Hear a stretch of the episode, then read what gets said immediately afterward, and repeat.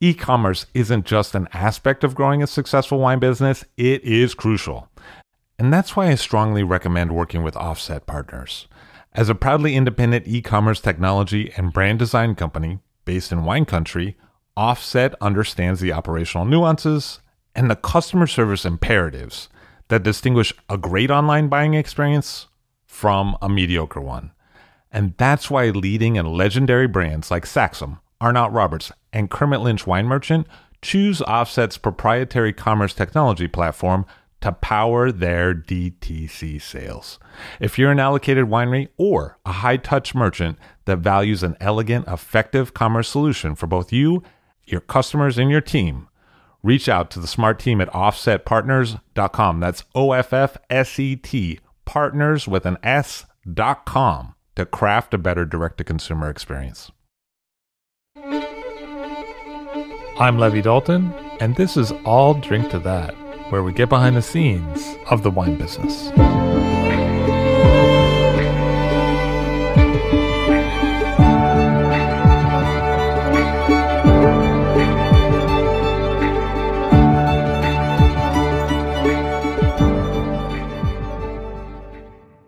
Lorenzo Accomasso began helping his family in their vineyards in La Morra in the 1940s and still tends to his small parcels of vines there today, while most of the famous names of his generation have already passed on.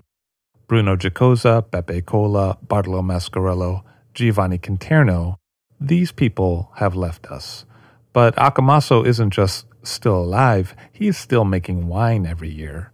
And Accomasso describes himself as a member of the extreme wing of traditional Barolo producers once telling me that he had never changed anything. He opts for long skin macerations for Nebbiolo, large Slavonian oak Botti for aging Barolo, and prefers a long maturation before bottling. He typically releases wines into the market later than his neighbors, and some of his wines still see an élevage in glass demijohn, in keeping with the old custom of the region. Well before the pandemic, some friends and I sat with Lorenzo Accomasso in the humble room where he conducts tastings in his home. The meeting was recorded, and you will hear it coming up.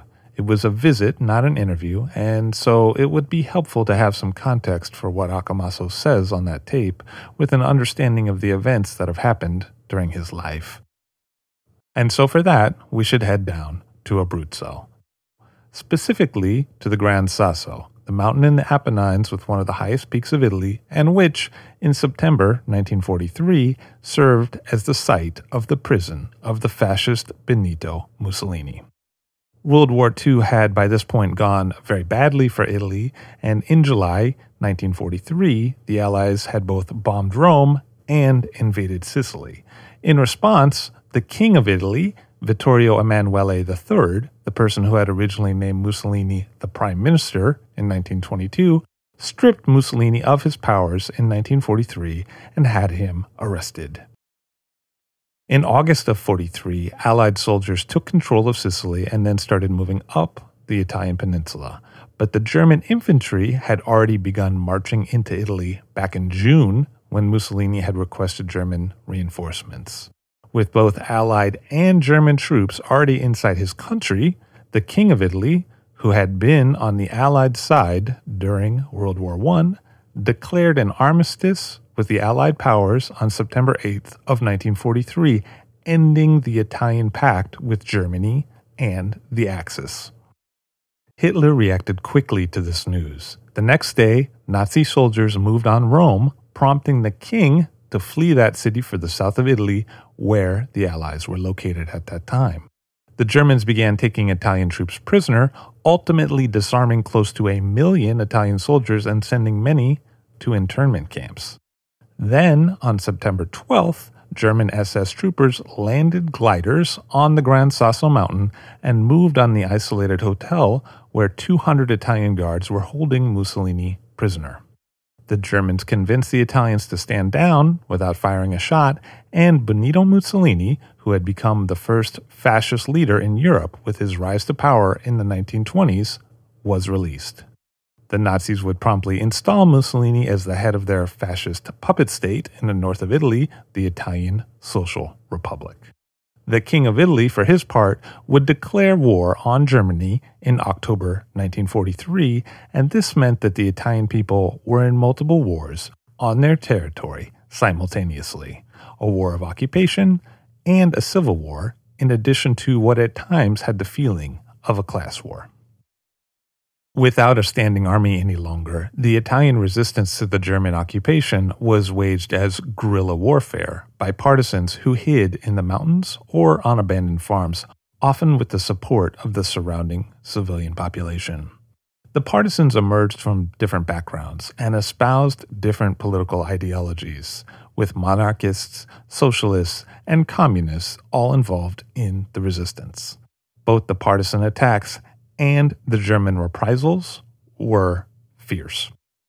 Enrico Martini, who led a group of ex Italian soldiers that had escaped or avoided German internment, was a partisan leader in the north of Italy.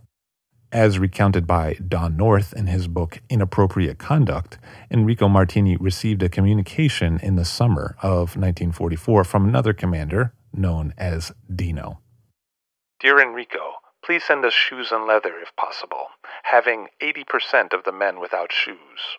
In this condition, you must understand I cannot move my men in the way I want to. The black robbers, and here Dino means the fascists who wore black clothing, have captured 30 women in Chiusa and have the intent of shooting them by the end of the day if we do not give up the hostages in our possession.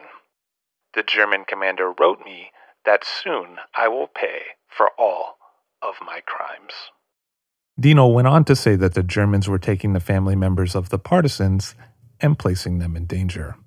The Germans would estimate that 5,000 of their troops were killed by partisans in the summer of 1944 alone, with quite a bit more than that wounded. The German response was to kill 10 Italians for every German death, whether those Italians be civilians or partisans, and it is surmised that as many as 15,000 Italian civilians were killed by the Germans at the time, in addition to tens of thousands of partisans. Enrico Martini and others did manage for a short period to free a number of Italian cities in the north from the fascists, including the city of Alba in the Piemonte region. The Republic of Alba existed for 23 days in 1944 from October 10th to November 2nd, before that city again fell to the fascists. Some of the memories of the 2,000 partisans who liberated Alba were recounted by Beppe Fenoglio, a former partisan himself, in his book The 23 Days of the City of Alba. This is also the period of time that Cesare Pavese would write about in his most famous novel, which is translated as The Moon and the Bonfires.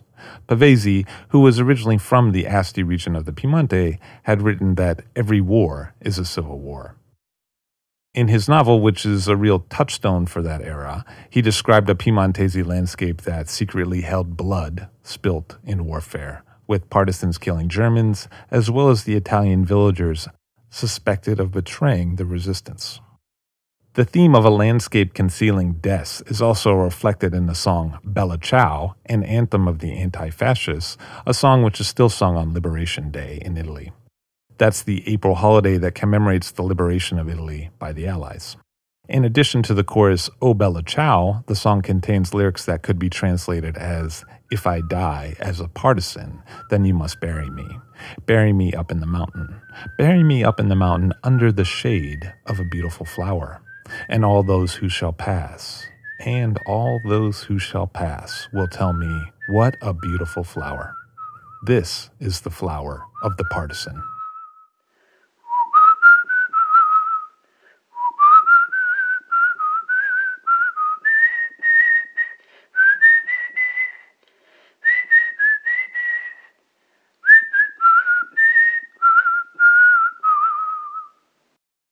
About 200,000 partisans took part in the Italian resistance in total.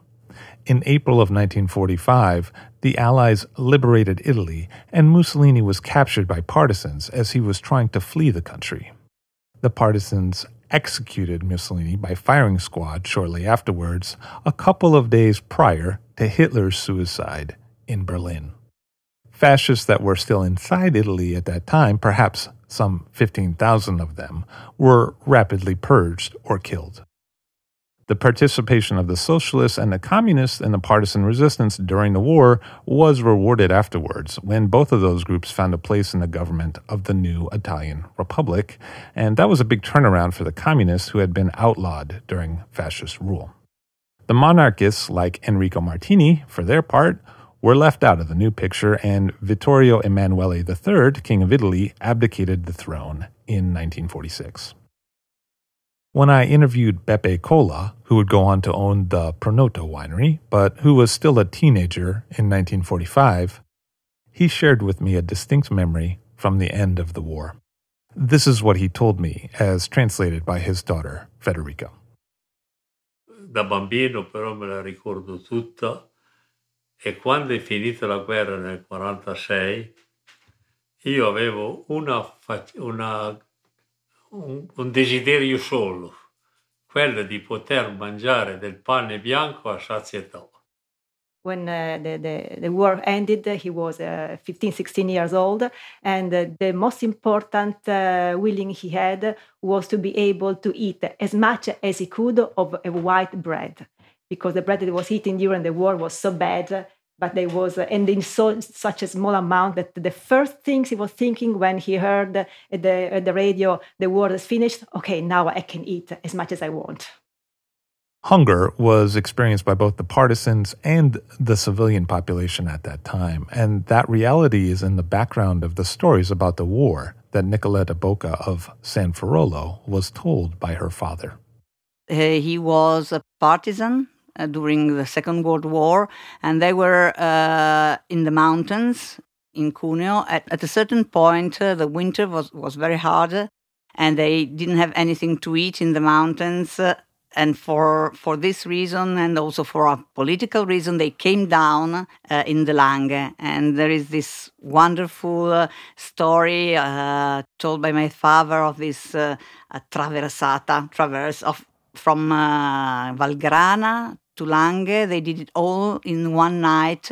It was uh, in the middle uh, mid of the winter, so high snow, and they could not even just they slept just one hour because the, during the night was the best time to cross the plain.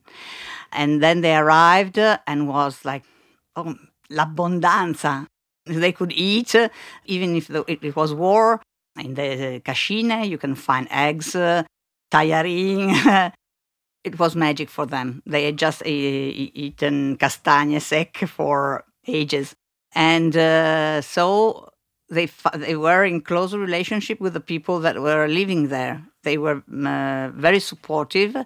And uh, the wine producer had the, these cellars, and they used to hide the partisan in the cellars.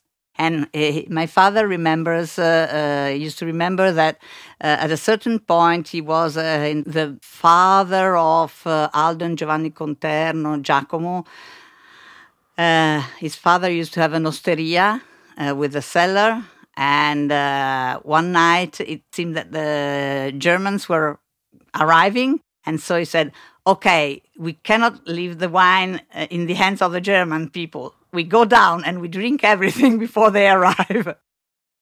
And and uh, he used to remember with Bartolo Mascarello and said, "Do you remember when we were frightened by the Germans?"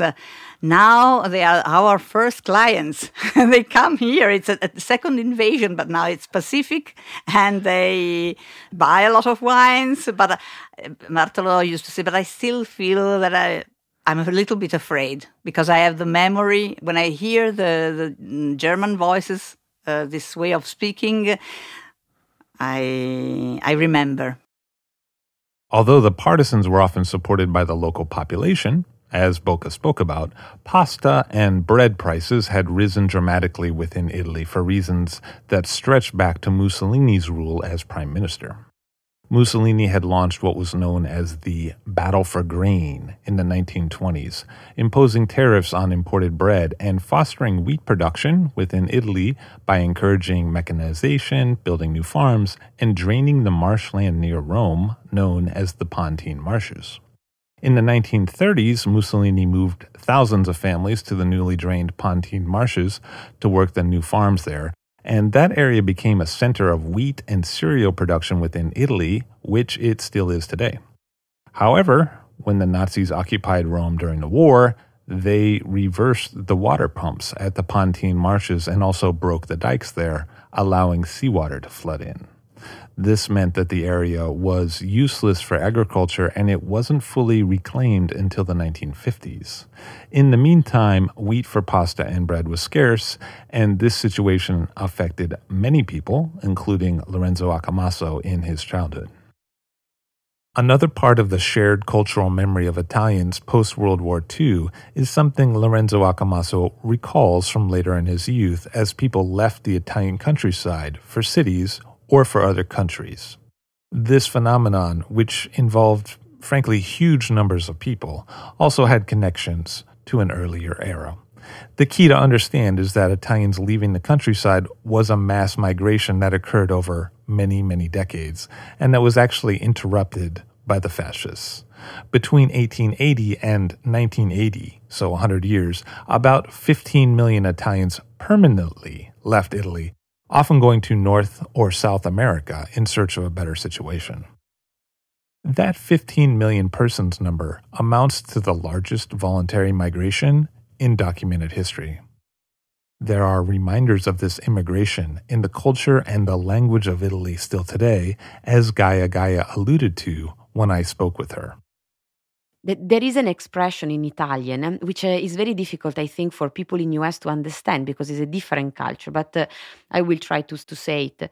When you marry the right guy or the right uh, girl, uh, when uh, you start a business and that business goes great, there is a way of saying in Italian. We say, "Wow, you're so lucky! You discovered America." and this has and, and you don't have an idea of what america represents. America is something that doesn't even exist uh, exists only in the mind of italian people. America is a land of uh, hope uh, of a bright future of opportunity. Everyone had a, an uncle or a relative that uh, left italy went to america wherever that was uh, and made a, a better life Notably, immigration out of Italy significantly declined during the World War I and World War II eras, and there was a break in the flow out of Italy at those times because of the difficulty of travel during wartime, as well as because of laws that were passed in Italy and in receiving countries like the United States.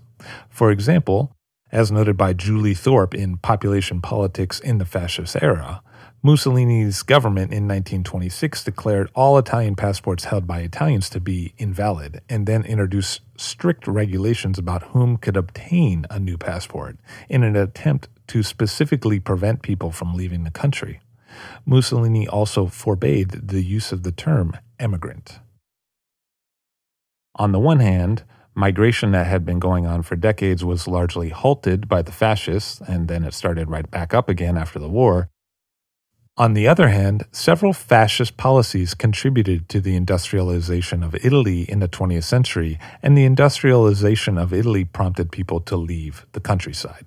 Specifically, the fascists began a government agency in the early 1930s to restructure private firms and to route public funds through them. That agency, often referred to as the IRI, provided support to banks and to industrial companies, originally to help them through the Great Depression.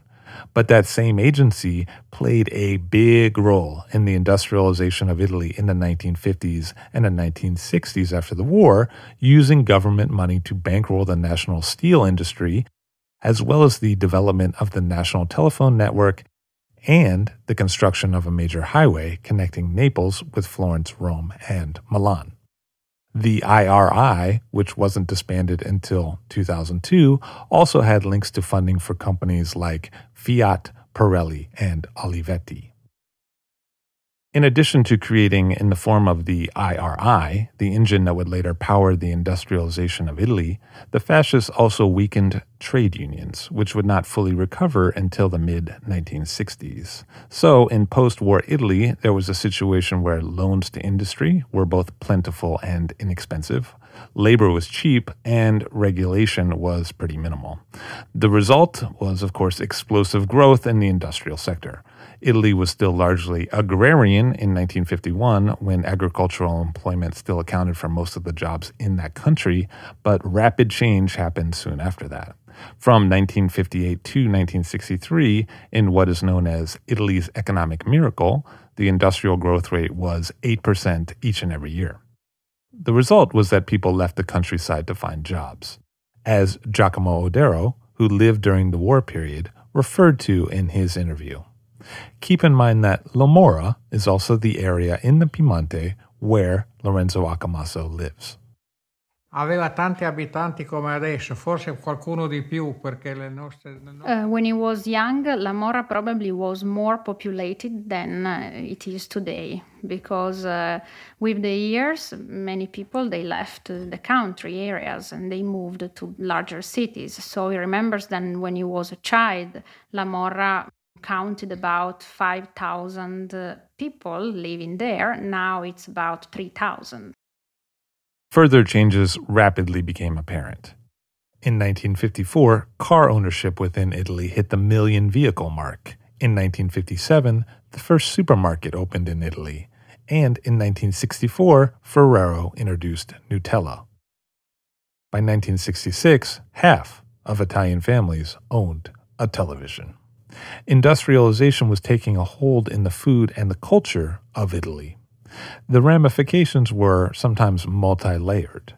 For example, Ferrero, based in Alba, made a fortune selling Nutella, an industrial product inspired by a local delicacy that had been invented during Napoleon's time. But Ferrero's policies of encouraging part time employment and providing bus transportation to its workers helped keep family farms in the Piemonte intact, as it allowed for people to work in Alba for some of the day and then return to work in their vineyards that same day. A similar duality held for two cultural commentators who utilized the new medium of television to bring attention to regional food products that were in danger of disappearing. Both of those people, Mario Soldati and Luigi Veronelli, also refined styles of writing that fully encouraged the newly mobile city dwellers to get in their new cars and travel on the new highways to the countryside in search of distinctive food and wine. Anyone who got lost along the way could use the new phone system to call for directions or possibly to change their appointment. That is to say, the commentary of Soldati and Veronelli was in some ways made possible by the industrialization of Italy, although they both lamented the homogeneity and cultural erasure that industrialization brought along with it. Luigi Veronelli, in particular, had a large influence in Italy and an ability to inspire producers while also championing them. Certainly, he had a big impact on Lorenzo Accomasso's life, as Accomasso often makes a point of noting. Events in the late 1960s had shown that something was again changing within Italy, and Veronelli was able to channel that energy. In 1968, student protesters challenged traditional sources of power, and then in 1969, several worker strikes and factory occupations were staged. Challenging authority was second nature to Veronelli, who had already had the experience of seeing his translation of the Marquis de Sade burned in one of the last public book burnings in Italy. When it came to wine, Veronelli focused on several different initiatives that gave wine growers a sense of freedom to try new methods and also attached an importance to doing so. This was picked up on by Aldo Vaira of the Vajra Winery, who recalled that moment when I spoke with him. Gino Veronelli, non lo ricordo di averlo visto con la cravatta. Gino Veronelli is a guy I don't remember to have ever seen with a tie. Il filosofo, l'anarchico. He was an anarchist, a philosopher. He was a person who had no doubts about what to choose between the farmer's wine and the industrial wine. His very famous quote is that the worst farmer's wine is still better than the best industrial wine. So Gino Veronelli is like the, the catalyzer that brings together people. I'm thinking of the Pieropan, the Gravner, from various regions. Is this new generation that is starting something different. Veronelli championed single cru wines and smaller yields, amongst other initiatives, and later in his career he advocated for barrique use. It is important to realize that Veronelli was writing about food and wine from the 1960s through to his death in 2004, and that he had different enthusiasms at different times. I say this because when Lorenzo Accomasso says in the recording that Luigi Veronelli really supported him, Accomasso was talking about how Veronelli appreciated Accomasso's labeling of the wines by cru name and his approach to yields and green harvesting. Barriques were not something Accomasso embraced, but they also weren't embraced by Veronelli until the 1980s. This point can be confusing if you aren't aware of this because sometimes when an Italian producer says that they were supported by Veronelli, they mean for their use of French oak barrique, but that's not the case for Accomasso. Coming up after the break, some big changes arrive, and some of them don't feel so friendly.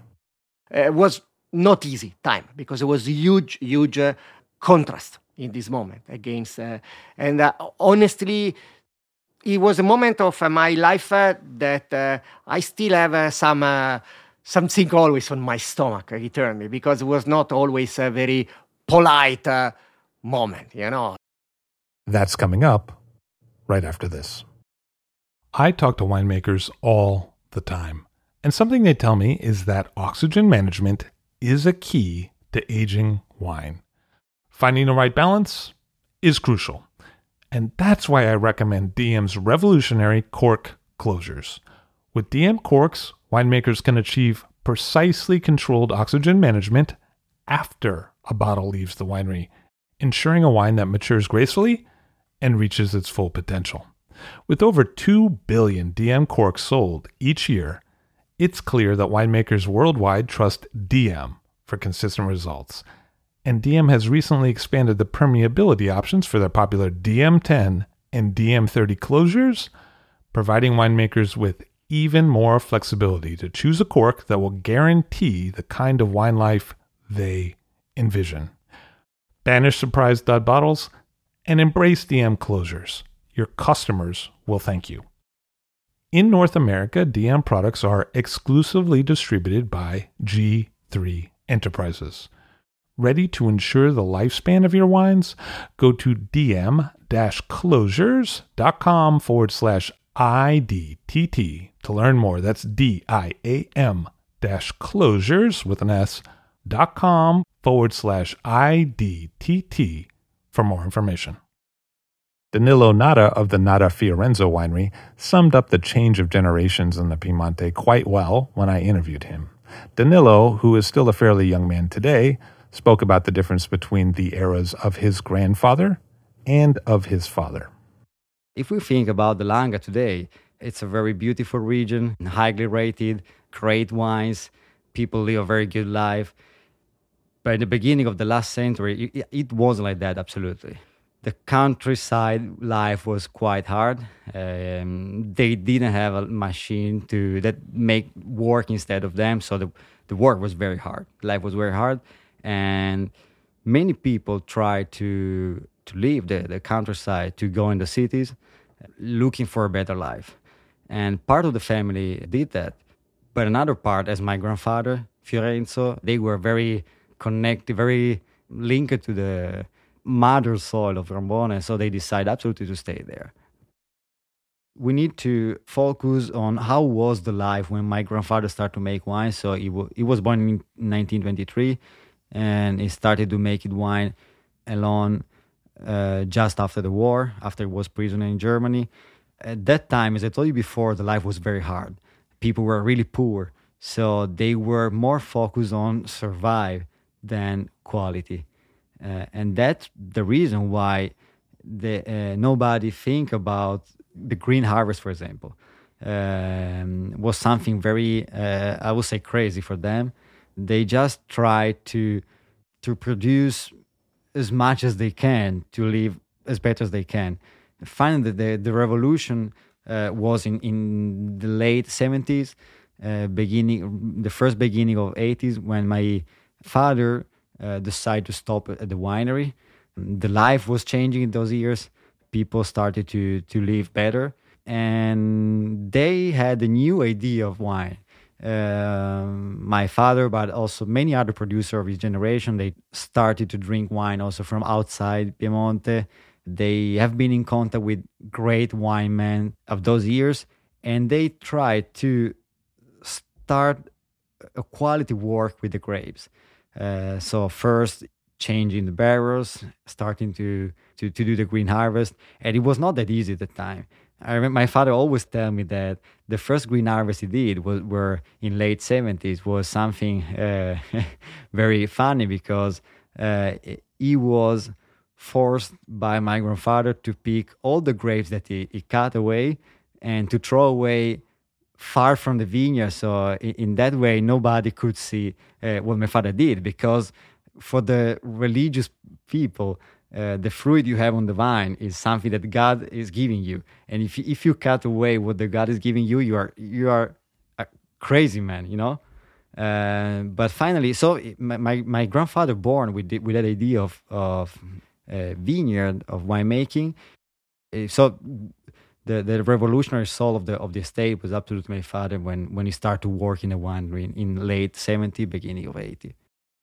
Danilo referred to the arguments over fruit ripeness and yields, and there was a sort of compromise about this that was reached in the mid 1970s, as Aldo Vaira of the Produttori del Barbaresco explained in his interview on this program. The 70s was in general tough in the area because a lot of rain, a lot of cold uh, uh, September, so a lot of uh, underripe grapes year after year and that's why people started to think an, an alternative to Barolo and Barbaresco, and the idea of Langhe Nebbiolo came up. Because uh, honestly, you know, a lot of wineries they just had a lot of grapes in their cellar that were not suited to make Barolo or to make Barbaresco. So, you know, let's make a younger wine. So Langhe Nebbiolo started as a second label for Barolo and Barbaresco in the mid 70s as an appellation, Langhe Nebbiolo, you can add 15% of Barbera in the blend. Danilo Nada also made a comment about the revolutionary soul of his father in the 1970s and 1980s, and that was something that could be said of several wineries and people in Italy around that time. It's worth returning to Aldo Vaira for some perspective on this point because he belongs to the same generation as Danilo Nada's father. Ma io direi i grossi cambiamenti sono a metà degli anni Ottanta. The major changes happen in, at the middle of the 80s. Prima ci sono i germi di questi cambiamenti. You can already see the, the signs, the, the buds of these changes earlier in the 70s. Ma è solamente dalla seconda metà degli anni Ottanta che c'è questa esplosione dei giovani. But it's only around the the second half of the 80s that there is an explosion of a new generation. E qua in Langa io mm, adesso non ricordo il momento esatto, ma credo che fu la grande degustazione che si fece a casa di Domenico Clerico, che era, è stato il momento mm, della percezione di questo cambiamento. And I think the moment when this change became evident was a, a big tasting organized at Domenico Clerico's house. Prima abbiamo le, le aziende storiche. Before that moment is only about historical names, historical wineries. E nelle aziende storiche ci mettiamo, ci mettiamo i Conterno, ci mettiamo i, i Colla, l'azienda Brunotto, ci mettiamo i Mascarello, i Barale. You can name these as the historical houses. Ecco, dico questi, questi nomi. Mm, alla Morra Abbiamo solamente Marcarini. Marcarini in La Morra. Dalla seconda metà degli anni Ottanta invece c'è questa nuova generazione. In tutti i paesi c'è qualcuno di giovani. From the, the mid of the 80s there is a new generation in every, in every village of the Barolo area. Probabilmente sono anche i frutti di questa rivoluzione degli anni del 68, degli anni 70, anche qua. Perhaps these are also the fruits, the results of the 1968 revolution. A young generation, there is a moment of challenge, and there is this big event organized at Clericos with Boerzio.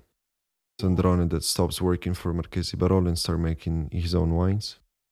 Elio Altare that abandons a career in the bank to go back to the family vineyards. I'm sure I'm forgetting many names, but it's a moment of something new burning. And this is changing not just in the Langhe, but all across Italy, Brunello, in the Chianti area. So it was a common beginning, but then with many different journeys. And everyone in, has a different interpretation or view of that first beginning and of, of wine. And I think when we start comparing Nebbiolo, when we start tasting the great wines of the world, from Bordeaux, from California, and, and Nebbiolo is this more delicate wine. And some of my colleagues almost have a, a complex for these wines. Someone even thinks of encepagement, like co-planting different varietals to bring extra color and volume to Nebbiolo. It's the beginning of groups. People gather in groups.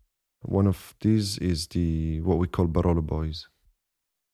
But this is part of the beauty of the regions and of the designations. It's about the diverse identities of each one of us.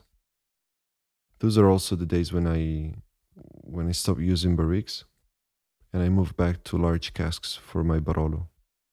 And for some years it's it's a challenge because the finesse of these wines I was making with large casks is almost misunderstood. Today, the journeys, the roads have realigned again. There's much more equity than what it used to be in the 80s and 90s. Sometimes I fear it's because we all grew older and perhaps we're all less rebellious and risk takers than what we used to. But no, eventually say no, it's it's as if there was a wave that passed through and stretched things and now it's gone and everyone is back observing and enjoying the authenticity of our own grapes. What Aldo Vaira describes is a generation of the Piemonte that, perhaps inspired by the protests of 68 and 69, and then encouraged by Veronelli, goes on to make changes as they take control of the family wineries in the 1970s and 80s. But he also describes what happens next when those changes go even further, beyond the limits on yields that had been proposed, to the use of French oak barriques, shorter skin macerations, and implementing other grape varieties from outside the region. This is also around the time when Robert Parker was becoming increasingly influential amongst American collectors and when the Gambero Rosso Guide began to be published in Italy there was a sort of angry young man vibe to some of these changes, which Aldo Vaira alluded to, and which others have described as well. For example, Michael Garner, who wrote about the Piemonte in his book Barolo, Tar, and Roses. This is how Garner described it when I interviewed him. And then when we started researching the book, which I think was probably around 1987, that was when it was all starting to bubble away. And uh, uh, I don't know if Roberto Voerzio and his brother had built a wall down the middle of the cellar by then, but they possibly had. And um, Domenico Clerico was had just arrived on the scene, and uh, we we actually we had a name for them. Okay, um, we used to refer to them as the Rabid Afri, and this is simply because quite a few of them had perms, afro hairstyles, Clerico and both Voerzio, Alfredo Roagna as well. So, uh, and they were pretty kind of angry young men, so we refer to that group as the Rabidafri, which sounds Italian, but it's just a sort of a silly word we put together. So it meant sort of angry young men with afro hairstyles.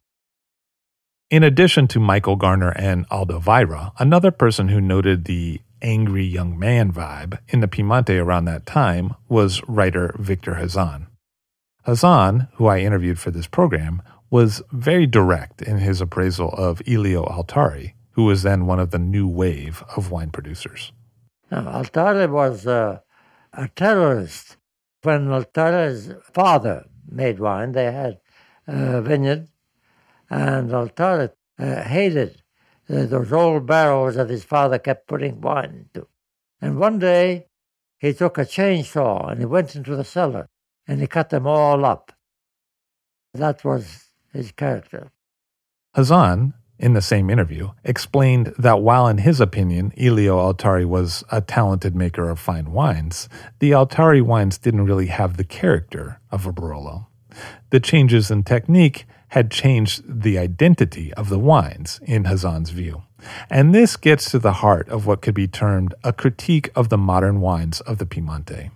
A producer who very explicitly made this point was Bartolo Mascarello, and while he has since passed away, his daughter Maria Teresa Mascarello continues in the same tradition today. Here is how she explained it when I interviewed her for this program. In the past, my father, for example, thinks that with her generation was all finished because the young people leave uh, the landscape, the vineyard, to look for uh, work in uh, the city, in Alba to Ferrero, Miroglio, or in Turin to Fiat. But uh, come si dice, born opportunity to stay that a new generation don't leave the village, don't leave the region, but come back. This was very, very important for us. I appreciate that the people stay, they don't leave, but certainly I don't share the decision to change the identity of uh, of the wine because certainly in this time, eight years, nine years more, the trend is wine and uh, certainly the model is uh, um, Bordeaux style that uh, barrique, rotofermenter, concentration, high alcohol, dark color, not very uh, typical of Barolo. I appreciate that the people stay, but I don't share this choice to leave the past, to leave the identity of uh, the region for following a market style. Mm, for me, uh, Barolo is like a classic uh, book, like uh, Dante, like Manzoni. I don't change the classical every time because the market asks different taste, different style. The so called modern producers were associated with bringing techniques from outside the region to bear on their wines, inspired by wines from other countries. And while it is true that people like Beppe Colla had been regularly tasting wines from France several decades earlier, it was the modern producers who were really associated with drinking wines from elsewhere, as this comment from Luca Currado of Vietti alludes to people like Saltare, uh, Scavino, uh, Sandrone, all these people, uh, Domenico Clerico, they were probably the first generation that they really loved to drink other wine because it was very unusual that they were drinking not Barolo, you know. They were drinking Burgundy or Bordeaux or Riesling or other wine. You know, very few people they did. But a key thing to realize is that during this period, it wasn't like modern and traditional producers coexisted and everything was fine and dandy and everybody was pals and giving out high fives to each other. No, there was some acrimony during that era when the modern producers were in the ascendant and when the modern wines were praised for having more body and for being cleaner. The modern wines were dominant in the market, and traditional producers were sometimes ridiculed for making wines that were termed dirty. Here's Luca Currado again on this point. We have uh, to put ourselves in that moment. In that moment, uh, uh, there was a lot of big uh, contrast uh, between uh, more traditional producer and more modern producer. I think you know many of you probably saw the movie also Barolo Boys. It was the moment where, you know, a lot of uh, very, very good growers that now they make fantastic wine. They used to sell the grape to big winery like uh, Fontana or Marchesi di Barolo that was called at the time uh, differently, uh, Pio Cesare, and so big estate. And uh, they realized, say, wow, we have this great vineyard, why we don't make some wine? And uh, they uh, understood that uh, you know if they wanted to become uh, famous, they had to work uh, better in the vineyard, and this was great electricity for the region because it give a lot of energy to the region. But uh, you know, their philosophy was a little bit more to make more modern style Barolo, you know, more uh, darker Barolo, more fruity, more uh, drinkable, younger, more oaky. And uh, it was not easy time because it was a huge, huge uh, contrast in this moment against. Uh, and uh, honestly, it was a moment of my life that I still have some something always on my stomach returned me because it was not always a very polite uh, moment, you know. There was really, I remember uh, one time uh, one producer that he made an interview to the counter, I think so, and he said that uh, making a traditional wine is an excuse to make wine that stink. And uh, so it was really big conflict. Uh, I, I, remember it was a moment uh, uh, here in New York. We were working with uh, Lauber, and Lauber was uh, representing us and Monfortino, Roberto Conterno, and they were doing close out of Monfortino. I remember, and they were, or Bartolo Mascarello. I remember close out in California that I had a friend that he bought all what was available. You know, you can imagine a, a close out right now on, on this wine. It's crazy, but it was like this. It was a period of stark contrasts and of different winemaking camps, as has been referred to, and it is worth hearing from someone who was young and coming up in wine right at that time, someone like Federico Scarzello of the Scarzello Winery in Barolo. It's really interesting to talk to a Barolo producer that essentially got started in 2000, 2001, because that's kind of at the end of the modern popularity, the idea of modern Barolo Boys kind of popularity. I have to imagine that I was in the in the middle of that. My generation is the the right generation in the middle. I'm born in 80. I started enological school in 94. Was the total parabola of the modern producer. Like that was the height of it. Sure. The famous one, the important one was all modern. I was curious too. Uh, of course, I was curious. I had the beautiful opportunity to know personally many of the great and famous producer, the classic one too, because my father have more connection with the classic and the traditional one.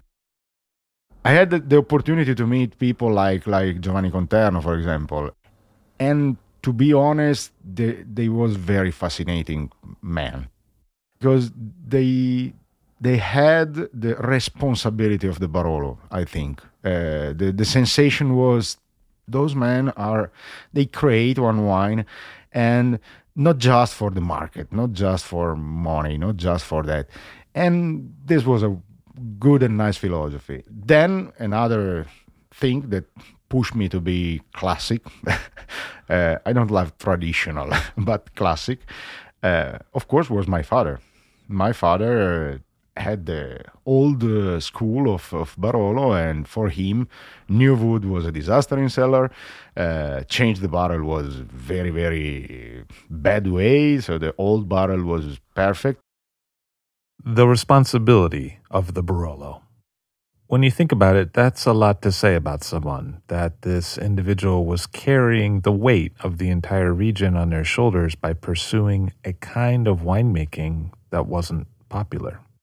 It's worth underlining here that the person being referred to is Giovanni Conterno, whose family had given shelter and wine to the partisans, as we heard earlier, and whose wines were being closed out and were hard to sell during the time period we are now discussing, the mid 1990s. And when you understand that the same family that didn't want their wine to be drunk by the Nazis also didn't want to change their wine style for the foreign market, well, that makes sense. And here we could bring in the famous political and winemaking statement made by Bartolo Mascarello no Barrique, no Berlusconi.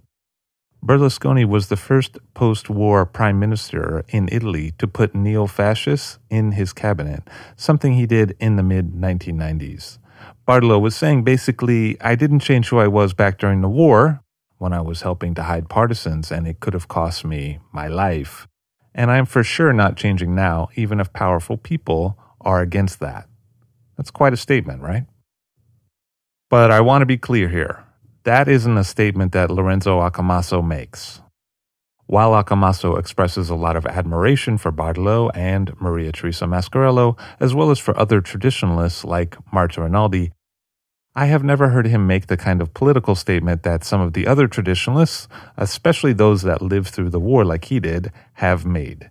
Instead, he is much more even keel about it, and he states that Barolo should have a certain character, but that everybody should make their wine the way they want. And if you want to drink as a consumer a Barolo earlier, in the first few years after release, then you should drink a modern wine. If you want to drink a wine that will age for many years, then Lorenzo Accomasso suggests it be a traditional wine.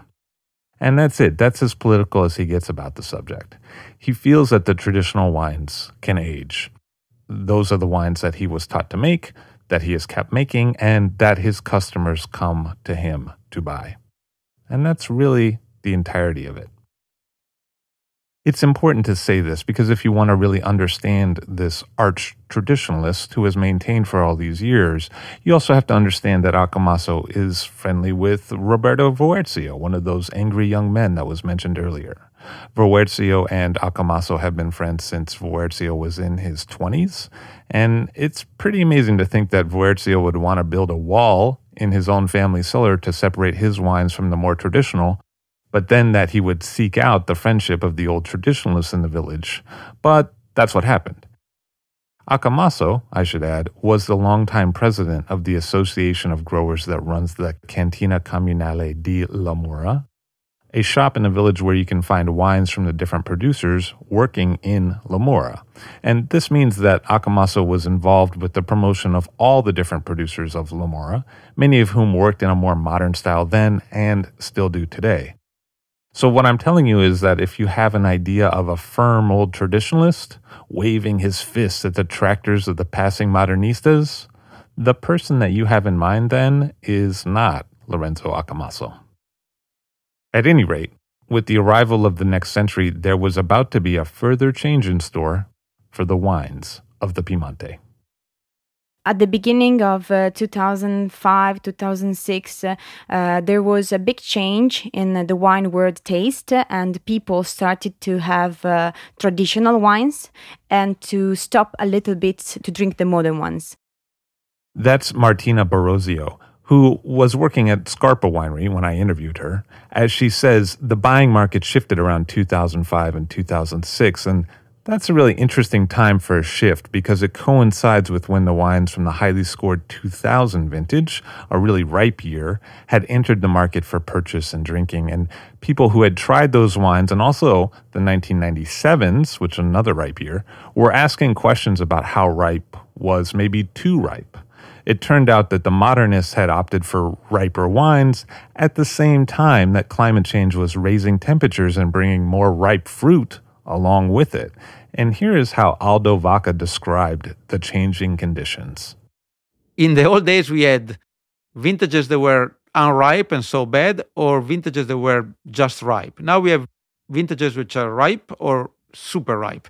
It's really a dramatic change in the climatic pattern, which uh, consequently a change in the a little bit change in the vineyard management and in the man- vinifications. I know again, I remember the days when everything was done in the vineyards to expose the grapes to the sun as much as possible. And now all of a sudden it's not that important anymore. You can leave some extra leaves around the grapes because we actually need some shade. And you know, green harvest still very important, but not dramatically important like it was in the 90s because even a couple of extra grapes can ripe more easily. When did you first start to realize that? When did it first dawn on you that the climate was changing? 97 was the first year. Of course, we didn't realize at that point. It just seemed an unusually warm and ripe vintage, very easy to drink. 97. Then I remember the 2000 was another vintage like that. 2003, super hot, even almost too hot. In hindsight, it is clear that the intense popularity of the modern style coincided with when the climate was decidedly changing. Beppe Colla, for instance, divided the history of Barolo into the period before the 1990s and then the period from the 1990s. And he isn't the only one to see the 1990s as the key change period for the wines. For example, here is what Angelo Gaja told me on that same topic.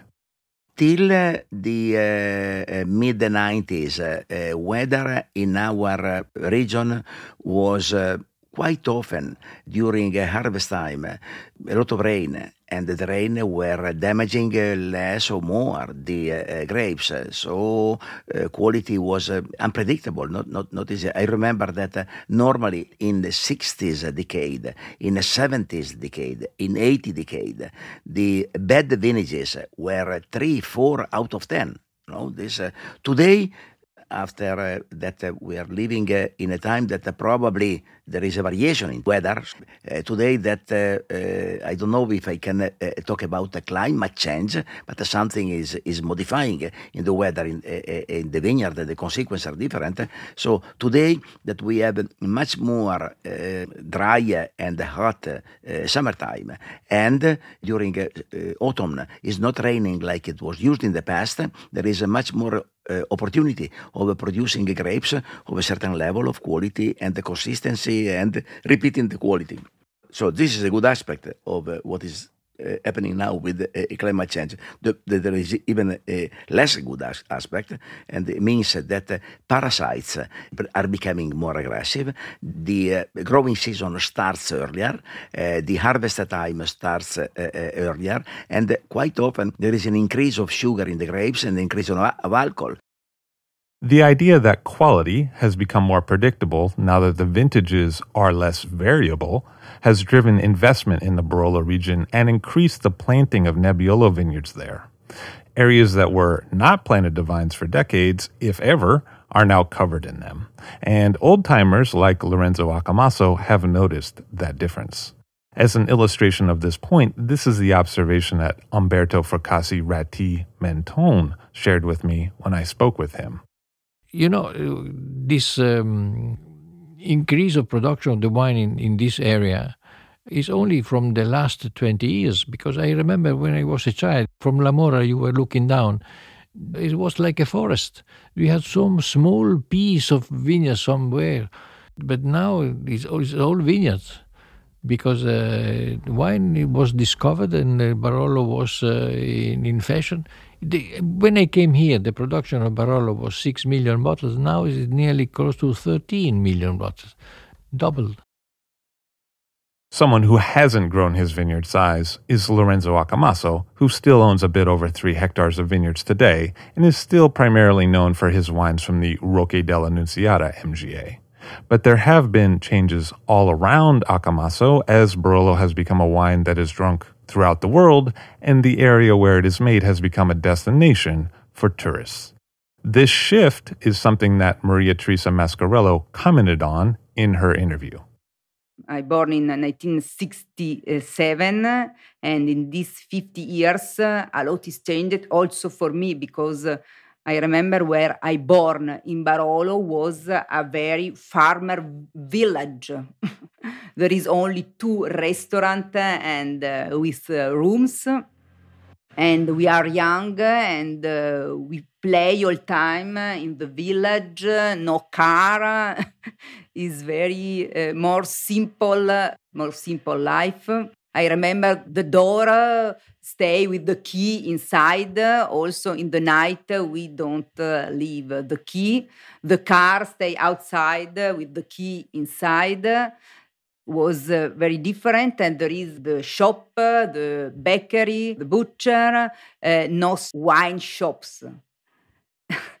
Barolo was farmer uh, village. Now is a touristic village that uh, only one shop, uh, certainly the winery are the same that in the past, but uh, certainly for me is very changed uh, the the village. Also, I don't use to go in the village and to meet uh, international people. Before I met only my, uh, si dice, compaesani, the abitanti of uh, Barolo. Now uh, it's like uh, Capri, it's like a famous village uh, in the world. It is telling that Lorenzo Accomasso's wines are now more in demand than they have ever been, as people who yearn for a glimpse of how Barolo used to be make a path to his door. I've been lucky enough to try some amazing wines while traveling over the years. Unfortunately, I've found that some of those same wines are really hard to find here in the United States. Whenever I run into trouble finding a favorite bottle, I go to idealwine.com and they have what I'm looking for. Whether it is a hard to source bottle of Burgundy or a micro production natural wine like I Need the Sun by Domaine de Miroir, I know there's a chance that Ideal Wine might have it available. And Ideal Wine's entire Paris inventory is available to American customers with just a click. The process is seamless, the site is easy to use, and orders are shipped directly to you. Head over to idealwine.com, that's I D E A L W I N E.com, to see for yourself what you could be drinking.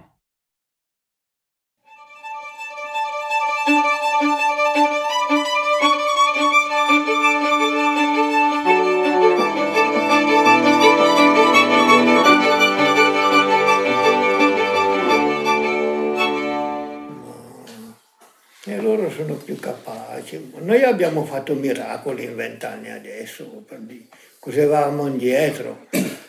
Ma io andavo a mangiare, dopo mi sono intossicato, adesso non vado più da, da una vita, ma parliamo degli anni 60, quando che 65, così. It has to be said that we've done miracles here in 20 years. We were so behind. I remember when we used to go out to restaurants. We're talking about the 1960s, around 1965. Later, I stopped going out because I received food poisoning. Anyway, I remember we were ordering a couple of bottles from the wine list, and then we were sneaking our own bottles of Barolo from under the table. You have to consider that until the 1970s, nobody was drinking wines from this area in the restaurants here. Everybody used to order wines from the south of Italy, and they were heavy wines back then. Now those have changed too. C'era due ristoranti, gli anni 70, 60, 70 c'erano due ristoranti, c'era il Belvedere alla Morra Demetrio Bossolasco, erano i più... In the period of the 1960s and 1970s, there were two better known restaurants Il Belvedere in La Morra and Demetrio in Bossolasco. Demetrio was originally from Annunziata. He was hardly serving any wine from here. Barolo bottles were so full of sediment. The rare times Barolo was served, it was for military men. Anyway, there's still a long way to go, even today. Here, there is not at all the sense of team spirit.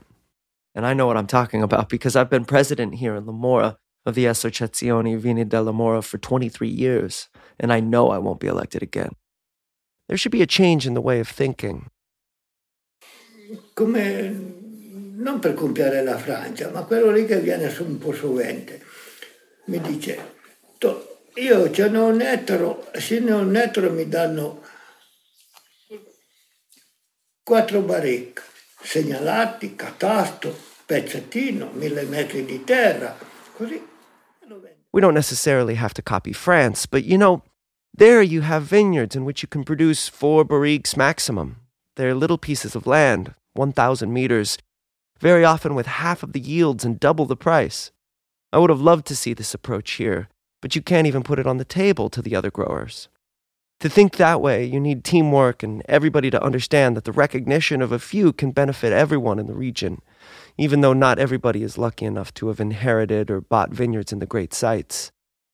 In 30 years, the production of the region almost has doubled. There isn't much else to plant.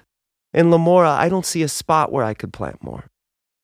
In La Morra, we have about 30 subregions, and around 10 can be considered great vineyards. The others are good, but it is not the same. For the great ones, we're talking about Rocche dell'Annunziata, Brunate, Cerequio, La Serra, and a few others. It's a difficult theme to discuss, and it's easy to get yourself enemies pushing these kinds of conversations. I haven't tried to do that in my years as president. We are 70 associates, and to make them all agree on something is hard, especially in the world of wine. In this world, you don't really have friends. It's already something to not have enemies. È difficile, eh, speriamo che le nuove generazioni, boh, chissà, ma tanto ci, ci sarà sempre delle rivalità che Tutti vogliono averlo più buono. Let's hope the new generations will be better. But I'm afraid there will always be rivalries. Everybody wants to say, my wine is the best. I'm one of the few who has never said that. It's for the people drinking it to say. Then I know as well that I make difficult wines. You know, there are people liking blondes and people liking brunettes. I used to like both blondes and brunettes. The world is beautiful for this, too. Andavo a ballare, sono andato 25 anni a ballare. Eh, andavo a una sala da ballo, l'occhio cadeva su una bionda, perché un po' di simpatia per le bionde. Però le morose più belle che ho avuto erano le brune e non le gettavo via le brune. E nel vino I was going dancing for 25 years. I had a thing for blondes. But then the most beautiful girlfriends I had were brunettes. Wine is not that different. I have great respect for guides and journalists, but at the end, the difference is made by the consumer. You can't be loved by everyone. But I'm out of the game. It is up to your generation. io, prendo una linea. La linea, il vino si fa in vigna. Poi in cantina devi gestirlo. Ma se non hai... eh, se non paghi dalla terra, essere fortunati di avere un pezzo di terra che dà certi vini, potatura 7-8 gemme, I chose my path. I believe that wine is made in the vineyard. Then in the cantina, you only guide it. But if you don't start from the land, you can't start well. And you know, you have to be lucky to have a nice piece of land which is making good wines. We make wine in the vineyard. Without a good exposure, there's no point. Then the key things are a few pruning short, which means leaving seven to eight buds to have yields of six tons per hectare of fruit maximum. But the base is the soil, then the vine and its management. In the cellar, everyone does things as they fancy. You have to respect what someone else is doing. Do what you want without looking around at the others. A noi ci facevamo tutta della famiglia. Mio padre era di quei duri. La madre era come un uomo, venuto a 97 anni, a 92 anni. We used to do everything within the family. My dad, he was a hard one. My mother, she was as strong as a man. She lived to 97 years old, and at 92, she was still down there cleaning the bottles. My dad passed away much younger, at 65 years old, from cancer. My sister used to work here, and she was very meticulous in everything she did. You know, we've always done everything by hand. If she wasn't happy with a label not being perfectly straight, or if the level of the wine wasn't right, she put the bottle aside. You know, I still do some bottling by hand. Langhe Roveri, qui, zona del Barolo, c'è da lamentarsi. boh. Lavorando si vive bene, non si vive male, no? Certo che... Però se andiamo nel Barolo non riesco a capire Now, here in the Barolo area, you can't complain. This work lets you live well, or at least you don't live badly, let's say. Surely, talking about Barolo, I don't really understand these prices. What's the logic? The range of prices is very wide, up to some crazy levels. I mean, it's always Barolo, it's always wine that you get. I don't know. I wouldn't be capable to sell wine for high prices. I wouldn't get far if I had to tell someone, here, this bottle's value is 50 euros. I couldn't do it. I would never be bold enough to do it. There are people who can. And then there are also Barolos sold for 10 euros, with all the DOCG labels and everything. You know, if they have those, it means they're not bad. Yes, maybe with some aging they fall apart. Anyway, everyone sets prices based on what they believe. You know, there are people who've been coming to visit me for 40 years. The grandfathers used to come, now the grandchildren are coming. They're friends. I have to consider it when pricing the bottles. I see it as a positive that many young people come to visit me. I see it as a positive that many people who do not have a background in farming, but are from some other field, come to visit me. I sell Barbera for slightly higher prices, but it's also a Barbera that I've aged myself for five years, you know. Anyway, I wouldn't be a good salesperson. Sono 56 vendemmie no, che faccio il vino. Non sono mai a chiedere a qualcuno se voleva comprare una bottiglia, non mi oso. eh. E non sono tagliato per quello, c'era la sorella che era più commerciale. I have 56 harvests on my shoulders. I've never gone around to ask people to buy my wines. I never dared to do that. Now the traditional style is back on trend. Ten years ago, nobody wanted to hear about it. We were all done. That's it. Io facevo il presidente di un'associazione lì e non parlavo mai perché ero solo all'amore proprio quelli duri siamo io Marcarini mm, fermentazione 40-50 giorni I used to be the president of an association. I could never talk. In La Morra, the two of the old school were myself and Marcarini. 40 to 50 days of vinification and so on. It was few people, very few. Cioè, adesso non c'è più nessuno, invece quando c'era lei, sempre.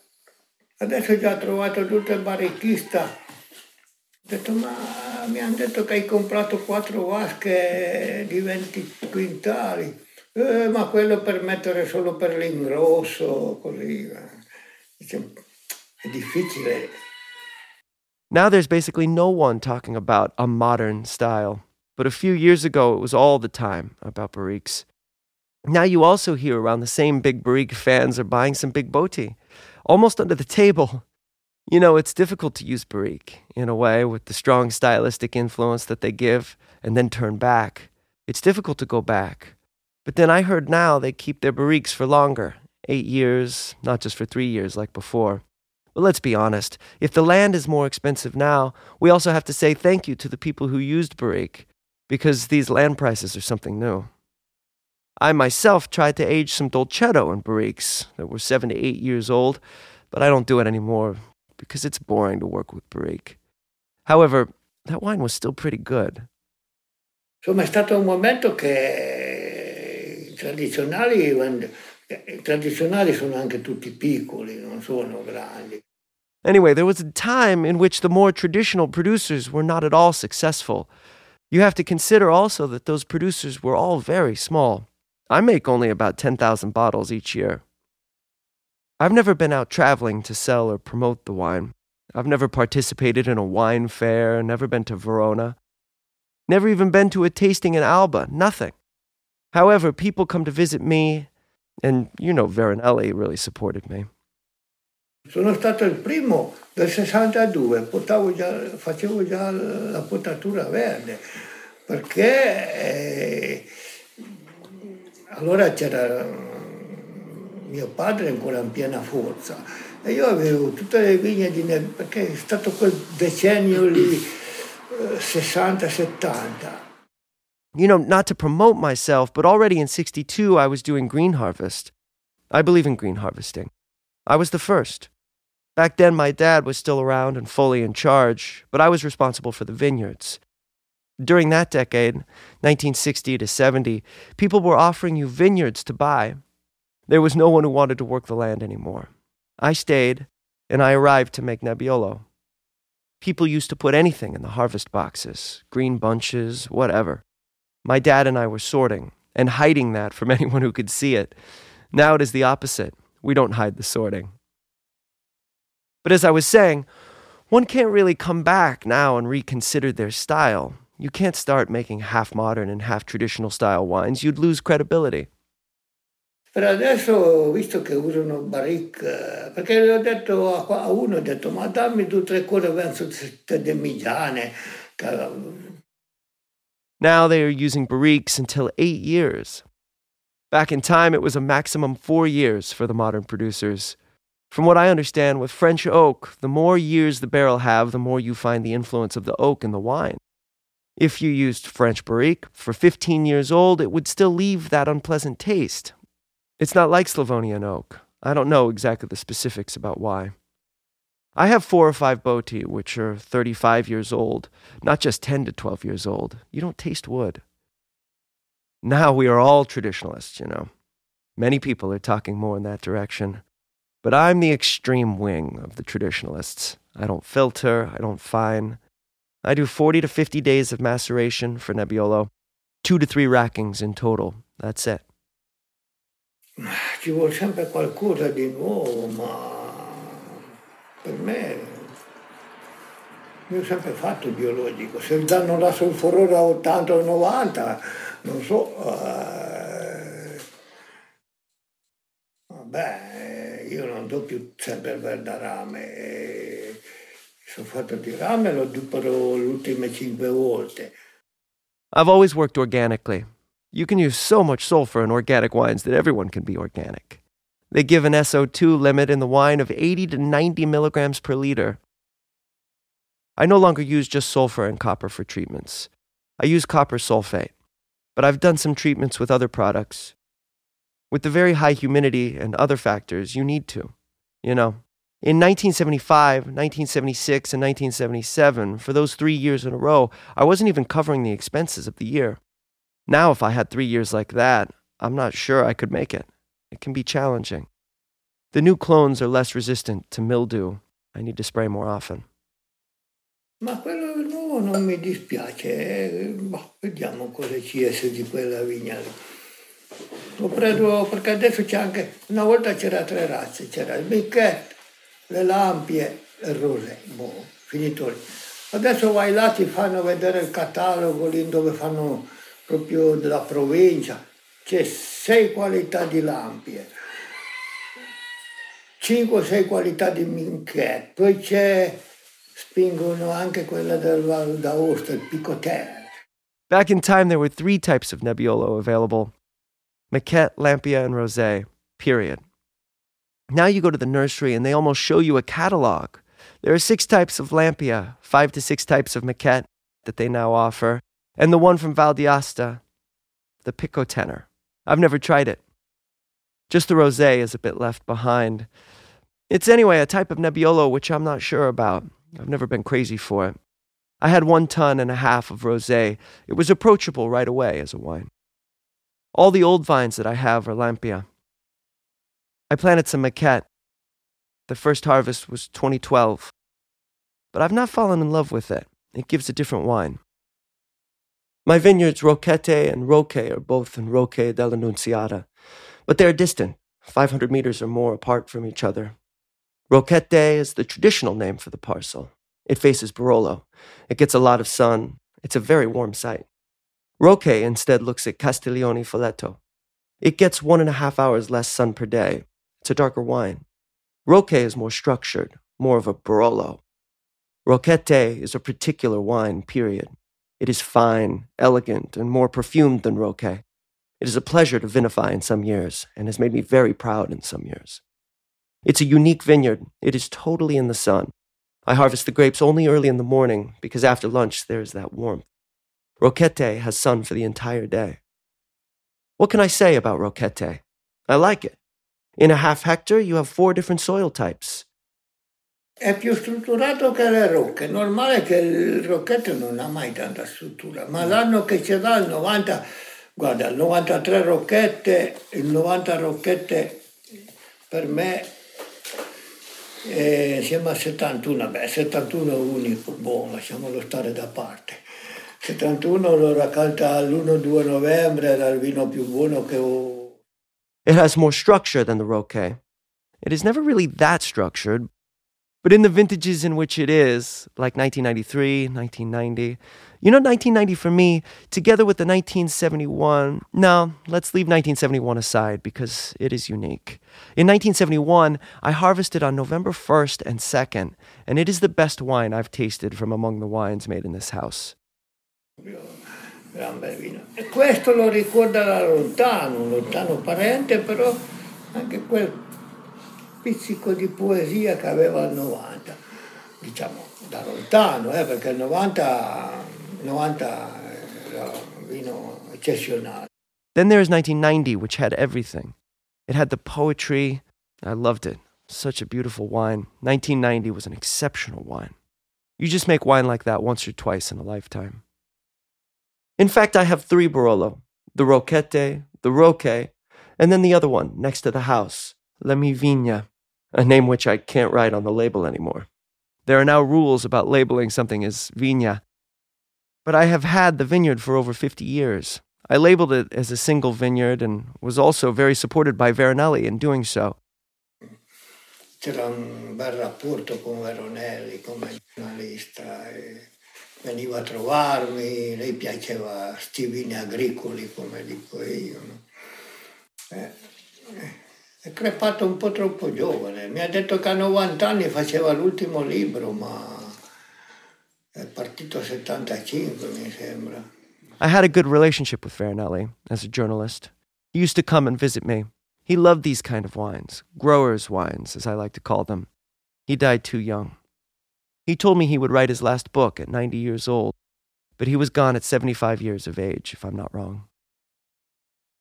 La Mi Vigna is a vineyard on the border with Rocche dell'Annunziata. There's just the road in between, but it is in Annunziata, not Rocche dell'Annunziata.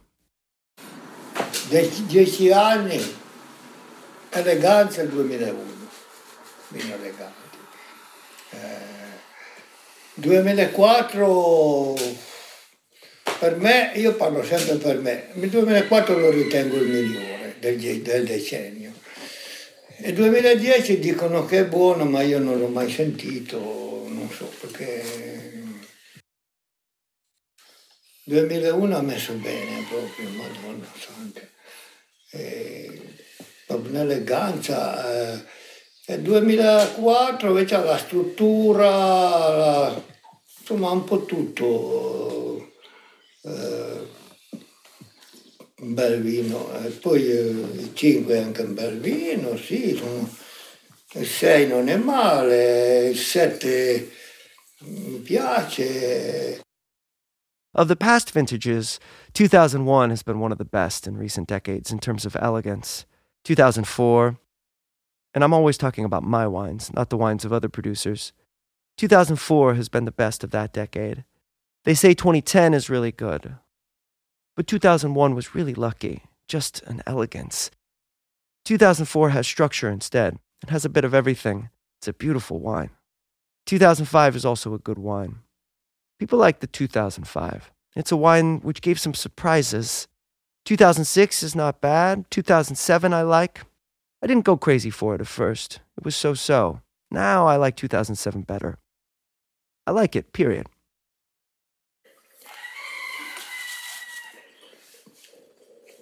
È come quelle donne che, visto che ho avuto una vita molto tormentata, eh, che subito non ti piacciono, poi frequentandole ti- ti piacciono, non ti piace. Lo trovavo un vino, invece per me batte il 2005 questo, lo trovavo un vino alla pari col 2005, su per giù. Adesso lo trovo meglio, poi può darsi che mi sbaglia, eh, perché fa tanti di sti cambiamenti che... Guarda, dopo una vita ti trovi sempre delle sorprese eh, incredibili. eh, Delle volte non hai poca fiducia, dici ma poi esce un prodotto anche 2005, non è che fossi innamorato proprio del 2005, e eh, invece, invece è venuto fuori bene. You know, I've had quite a full life.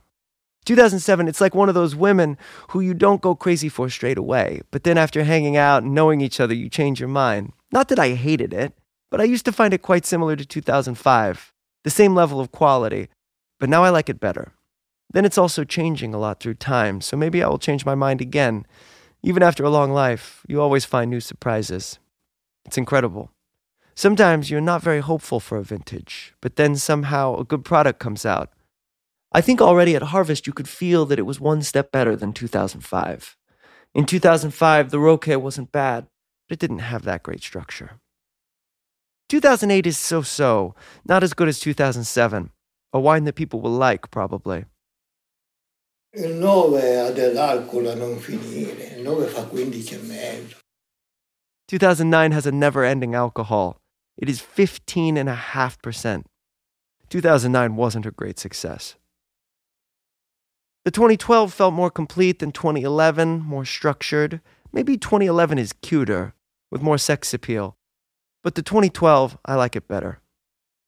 You see, when I don't go crazy for some of my wines, I say so rather than telling a lot of stories instead. 2013 was good but tricky. About 2015, I have the inspiration that it might be like 1990. In 2016, the soil was very dry. I'd never seen it so dry. There were fissures on the ground. Vediamo poi come si comporta nel tempo, eh, perché i vini bisogna mettere alla prova da 6 a 10 anni. E poi eh, io ai miei clienti li consiglio, annate medie, 5-10 anni bevetelo, via, perché non ti... Annate superiori un po', eh, 7-15 anni, 18, poi eh, magari per trovare una bottiglia Nesturi 3, eh, io mi è capitato andato a mangiare una lepre da un amico, ha portato sei bottiglie, meno male che ne avevo tre o quattro sulla macchina. Eh, andiamo indietro nel tempo, erano del 62, mi ricordo l'annata. E era tutto andato, buono.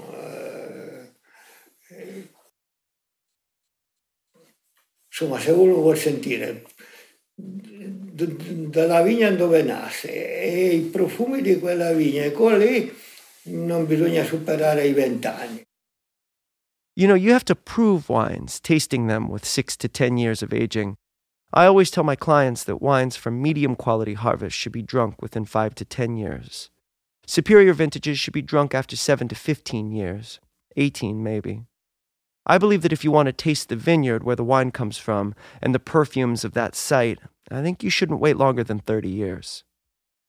Io l'altro giorno ho studiato una bottiglia di 93, guarda lì ce ne avrò 10 bottiglie sturate, delle volte ne sturo 10 o 12 bottiglie così, per togliermi un capriccio. Perché 93 era anche un'annata lì medio-bassa, né? E mi hanno telefonato sempre da Svizzera o Germania, ma sai che dicevi che non, ma invece, aspetta che le voglio provare. E l'ho provato e di fatto è un vino che mi ha messo ancora bello, fresco, senti abbastanza bene. Comunque bisogna berlo al suo tempo. The other day I opened a bottle of 1993. I opened 10 bottles. I was curious because 1993 wasn't considered a great vintage, but I received a call from some clients from Switzerland or Germany saying that it wasn't at all bad, so I thought I would try some. It is a wine which is still good, fresh. Anyway, you have to drink wine when it's time. 50 anni fa, quelli che avevano la mia età adesso dicevano il vino deve essere buono a 5 anni, non a un anno, perché se è buono subito vai da, vai, non vai lontano. E, e c'era anche Conterno che me la raccontava sempre così, Aldo, anche una persona squisita. Mi diceva mio padre, mi diceva già che il Barolo non doveva, quando se, se nasce già buono, perché allora ma non c'era neanche ancora, facevano neanche l'analisi, che sono anche dei pH alti. Vedi, 2003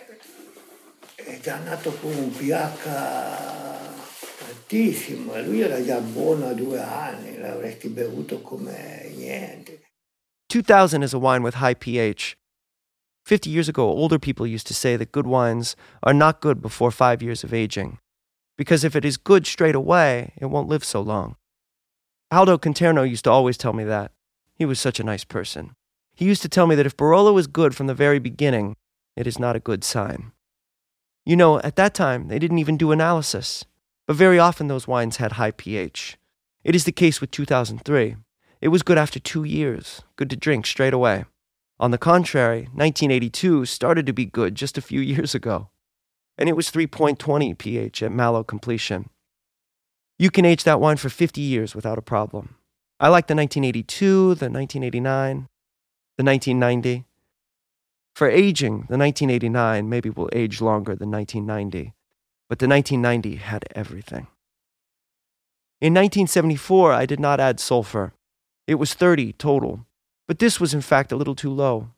When you take away the sulfur, something nasty can come up later. But still, 1974 was one of my favorites. For me, it is a pleasure to make Barolo. Dolcetto instead makes you go crazy sometimes. Dolcetto turns to the dark, though. You can get the color, but before May, you've already racked it three times. It has happened that I get everything ready for bottling, with a perfect wine, clean, I mean, perfect in its way. You know, my Dolcetto comes from vines over 45 years old. The wine really tastes of the grapes. Anyway, it has happened that I had everything ready for bottling, and then it needed to be racked again. One day you taste it and it's clean from reduction, and the next day it's a little stinky. Dolcetto is the most difficult grape.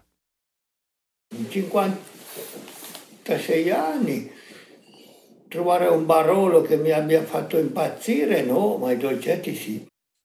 2006, 15 gradi. Eh, c'è ancora tutto il demidane contenuto lì. Ne avevo 30, perché non è netto di dolcetto, ne avevo 30, più di 30 quintali. E, l'ho tenuto 20, 20, giorni sulle vinacce, dopo bisognava toglierlo.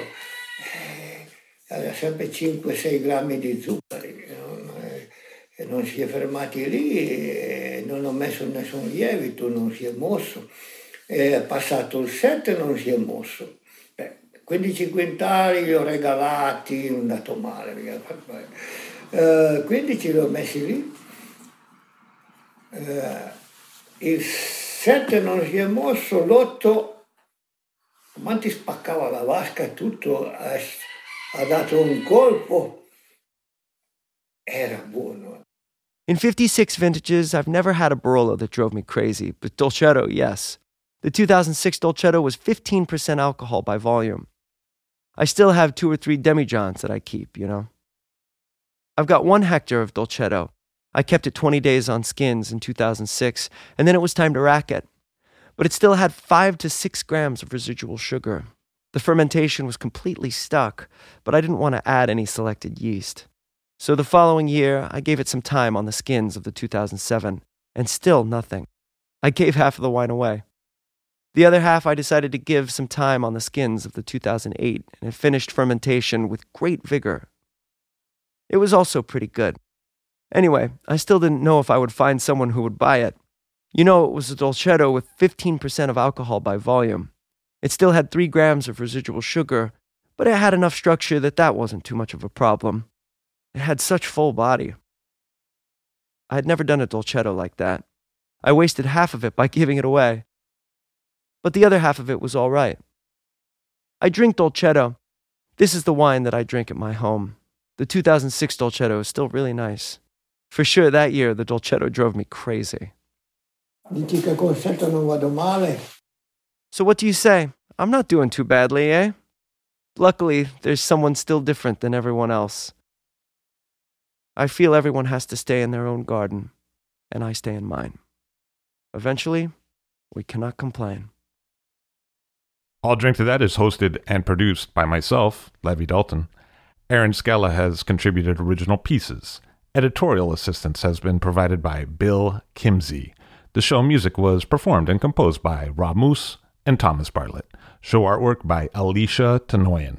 T shirts, sweatshirts, coffee mugs, and so much more, including show stickers, notebooks, and even gift wrap, are available for sale if you check the show website, illdrinktothatpod.com. That's I L L drink to that P O which is the same place you'd go to sign up for our email list or to make one of the crucially important donations that help keep this show operating. You can donate from anywhere using PayPal or Stripe on the show website. Remember to hit subscribe or to follow this show in your favorite podcast app, please. That's super important to see every episode. And thank you for listening.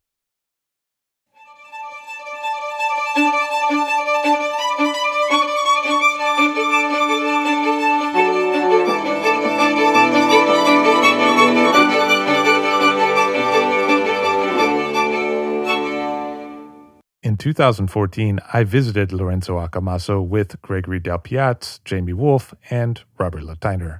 And what you have just heard is the recording that Rob Lateiner made during that visit. Rob shared with me the recording, and both he and Lorenzo Accomasso gave me the permission to use that recording on this program. In 2015 and 16, I returned to visit Accomasso with Giuseppe Vaira, who acted as translator. And what I have done in this episode is combine material from all three of those visits, which means from several hours of time spent with Accomasso. The 2014 recording is vastly edited down from the original, which had moments of conversation between Gregory Dal Piaz and Lorenzo Accomasso, as Greg speaks fluent Italian. I had the recording translated, and here I want to thank Carlotta Rinaldi for some great work. And then I added into the text several things that Accomasso had actually told me at different times during those visits in 2015 and 16. Often Accomasso returned to the same or a similar topic, but mentioned something further about it, and I included that to better illustrate the points that he was making. So, what you have just heard in English is a combination of material from different visits. I would also like to thank Gregory Dal Piaz for giving me the permission to use the 2014 recording with his blessing, as Greg is the person who made the appointment with Accomasso at that time and who first introduced me to Accomasso. I also want to give particular thanks to Carlotta Rinaldi and Giuseppe Vaira for their patient translation work and for answering many, many of my emails. Further thanks is owed to the great Chris Thile, who read the English translation text for this episode. Thank you, Chris. Seek out an album by the Punch Brothers to hear more of Chris's great work. I also note that the whistling of Bella Ciao was performed by Bodhisattva, and the use of that falls under a Creative Commons attribution license, which you can find online. I consulted many, many resources in the course of research for this episode, and I would particularly like to note the A History of Italy podcast, also a book whose title could be translated as Luigi Veronelli Walk the Land, an appreciation of Cesare Pavese entitled The Outsider's Art, which appeared in the New York Review of Books, and a video interview of Lorenzo Accomasso speaking in Italian, which was posted to Vimeo by Mauro Fermariello. Those were all key resources for me when composing this episode, and I recommend checking those all out. I particularly love the moment in the Fermariello video where Lorenzo Accomasso said, In my opinion, you got to be yourself. Then people will accept you. I should say, in keeping with that, that I am not a historian, and also that I relied heavily on both the Encyclopedia Britannica and on Wikipedia when researching this episode as well. I do take sole responsibility for any factual errors I may have made in the process. This episode was the result of several months of hard work and actually quite a few dollars. And if you would like to support that work and help us out, please feel free to make a donation to the show. You can find a link for doing so on the show website, I'll drink to that pod.com. That's I L L drink to that pod.com, which is the show website and has a link there for a donation. Thank you for listening. I will leave you with another quote from the Fermariello interview, where the old man Lorenzo Accomasso said, I live my day thinking of the future. I plant vineyards. I have 56 harvests on my shoulders. I've never gone around to ask people to buy my. Sorry. God, this is some good shit. You see, when I go, oh, that's so good. You see, when I don't go crazy for some of my wines, I say so rather than telling a lot of stories instead.